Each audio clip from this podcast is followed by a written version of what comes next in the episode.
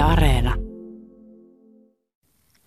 Joo, täällä ollaan Merin kanssa ja Viljokissa kävi jo tervehtimässä, eli Meri on kissa-ihmisiä. Oikein hyvää huomenta. Huomenta, huomenta. Meri, olet Keski-Suomen eläinsuojeluyhdistyksen hallituksen sihteeri ja hallituksen varajäsen ja toimit myös neuvontapuhelimessa.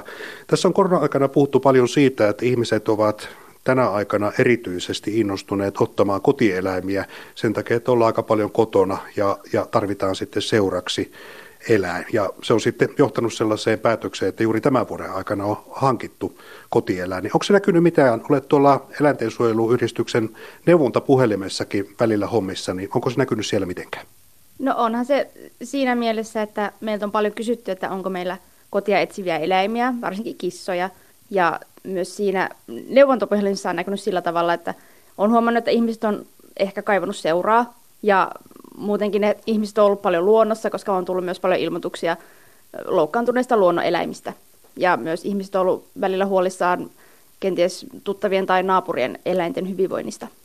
On sen takia liikkeellä, että kun tämä koronavuosi alkoi, niin moni mietti sitä eläimenottoa sillä tavalla, että kun työelämä supistui kotiin ja sitten ollaan siellä, niin hankitaan se eläin vaikka lasten seuraksi tai omaksi seuraksi. Ja silloin ehkä ei tajuta sitä, että kun eläimen ottaa, niin ottaa myös perheenjäsenen. Sinulla on kolme kissaa, niin kerro vähän omasta taustasta, niin millaisia perheenjäseniä kissat on sinulle? No meillä on meidän kissat ihan tasavertaisia perheenjäseniä meidän perheessä. Että kissat on hyvin paljon osana meidän arkea ja niiden kanssa touhutaan päivittäin, että ei me mun miehen kanssa osattaisi kuvitella enää elämää ilman kissoja.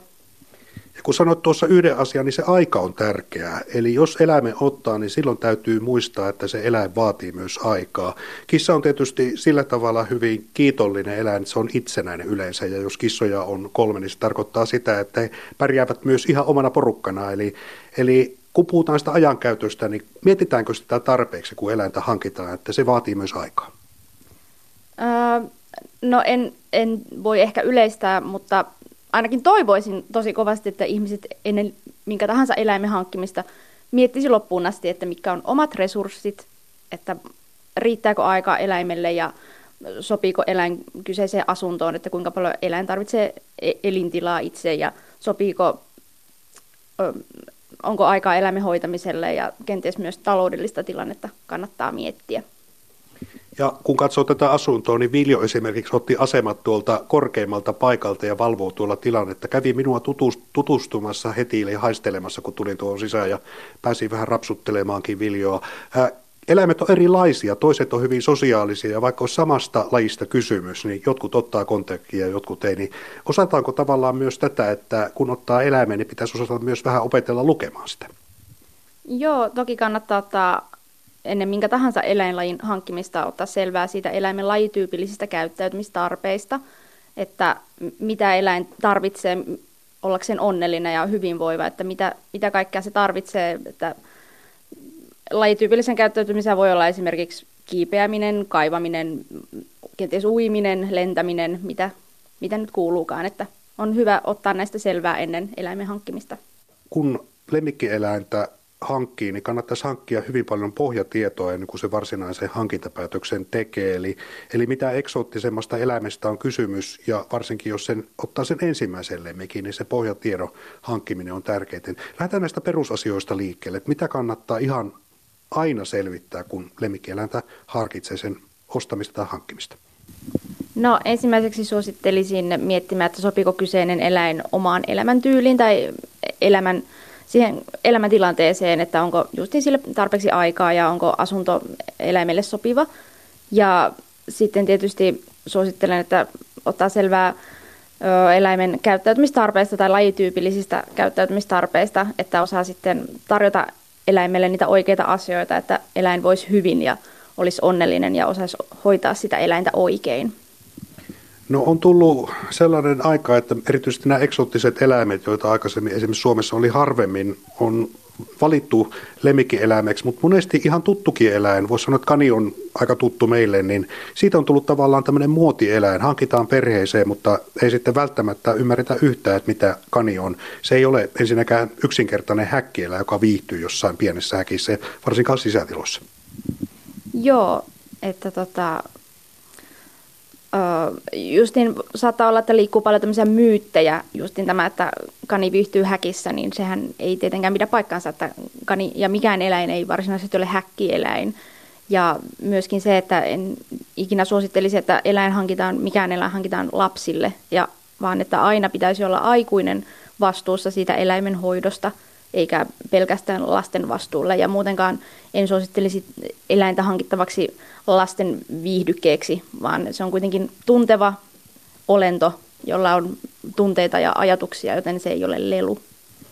Niin monesti sitä eläintä mietitään, että se tuo perheelämään sisältöä, tuo seuraa lapsille ja aikuisille, mutta ei ymmärretä sitä, että myös eläimillä on tarpeet. Eli, eli esimerkiksi se aika, pelkkä pajaaminen kerran päivässä ei riitä, vaan eläimelle pitää antaa aikaa. Ja tärkeää on se, että nimenomaan aikuinen vastuuhenkilö tai mieluusti vielä kahden aikuisen vastuut ö, mietitään siten, että sille eläimelle on aina hoitaja.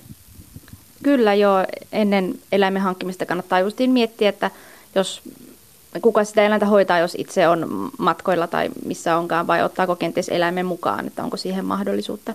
Monesti tuo aika, joka käytetään eläimen kanssa, on nimenomaan siinä mielessä tärkeää, että opitaan lukemaan eläimiä, opitaan tietämään, milloin se kertoo, että joku, jokin on pielessä. Joo, ja jokaisella eläimellä on ne omat, oma elekieli, mikä saattaa poiketa ihmisen elekielestä paljon. Että siitäkin kannattaa ottaa selvää, että että osaa lukea eläimestä, milloin se on iloinen tai milloin se kokee kipua tai stressiä. Niin monesti juuri se, että kun eläinhän ei osaa tunnetusti puhua meidän ihmisten kieltä, niin se, että milloin eläimellä on joku ongelma, niin se pitää osata katsoa ja lukea. Eläimet kertoo sitä vähän eri tavoilla. Sinulla on kissoja, niin kerro omista kokemuksista. Jos joku on pielessä esimerkiksi viljolla, niin miten se ilmaisee se? No Toki, toki sillä lailla, että, että Viljo, kun on tuommoinen se, seurallinen kissa, niin kuin itse asiassa nämä meidän kaikki kissat on seurallisia kissoja, mutta nyt kaksi muuta on vähän tuolla omissa oloissaan, koska täällä on nyt vieras ihminen, niin he, he ovat vähän hitaasti lämpiäviä. Mutta, mutta tuota, Viljosta huomaa esimerkiksi, että hän ei hän ei ole aktiivinen, että hän sitten on, vetäytyy ja on apaattisempi, niin siitä esimerkiksi huomaa, että joku saattaa olla pielessä. Eli jos eläimen tavalla normaalissa viestinnässä tulee jotain taukoja tai, tai poikkeavuuksia, niin niihin kannattaa kiinnittää huomiota. Eläin viestii sillä tavalla omasta olosta, esimerkiksi jos joku sairaus on tullut. Joo, että silläkin lailla on tärkeää viettää eläimen kanssa aikaa, että oppii tutustumaan siihen juuri omaan eläimeen, että mikä on sitten sille omalle eläimelle normaalia ja mikä ei, niin siitä voi sitten, tai se voi kertoa, että onko jotain sairauksia tai muuta kipuja. No päivystät tuossa Keski-Suomen eläinsuojeluyhdistyksen päivystävässä puhelimessa, johon ihmiset tekevät kysymyksiä ja kerrot tuossa jo ennen uutisia, että näin korona-aikaan se, että on uusia eläimenomistajia näkyy siinä, että tulee ikään kuin näitä pyyntöjä ja tarpeita tiedon suhteen. Entäs nämä eksoottiset eläimet, tuleeko niistä paljon kysymyksiä teidän neuvontaan puhelimeen?